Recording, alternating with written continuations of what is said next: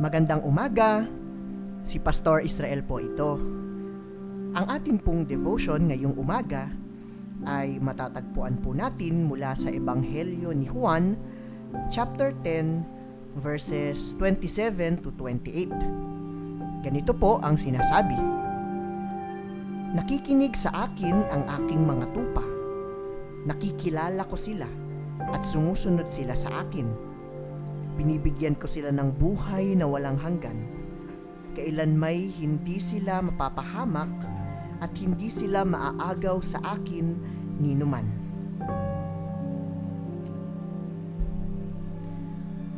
Ang mga tupa ay nakakakilala sa tinig ng kanilang pastol at sila ay sumusunod sa tinig na ito.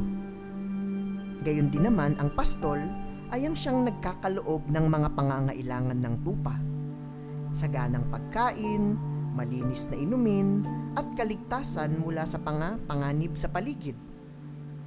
Sa talatang ito, ipinapahayag ni Jesus na siya ang ating dakilang pastol at tayo ay kaniyang mga tupa. Kaya naman nararapat lamang na siya ay ating kilalanin. Makinig tayo sa kanyang tinig at tayo ay sumunod sa kanya. Sa ganitong paraan ay ipagkakaloob niya naman ang lahat ng ating mga pangangailangan sa araw-araw.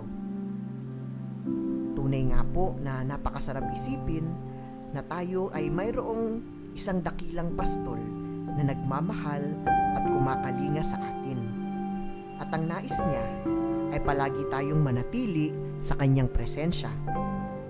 Kaya naman, sa gitna ng ating mga pinagdadaanan araw-araw, nawa ay manatili nga tayo sa piling ng ating Panginoong Diyos, ang dakilang pastol ng ating buhay. Tayo po ay manalangin. O Diyos, kinikilala po namin na Ikaw ang aming dakilang pastol. Nawa ay palagi nga po kaming makinig sa iyong tinig upang aming makamit ang iyong mga biyaya para sa amin. Amen.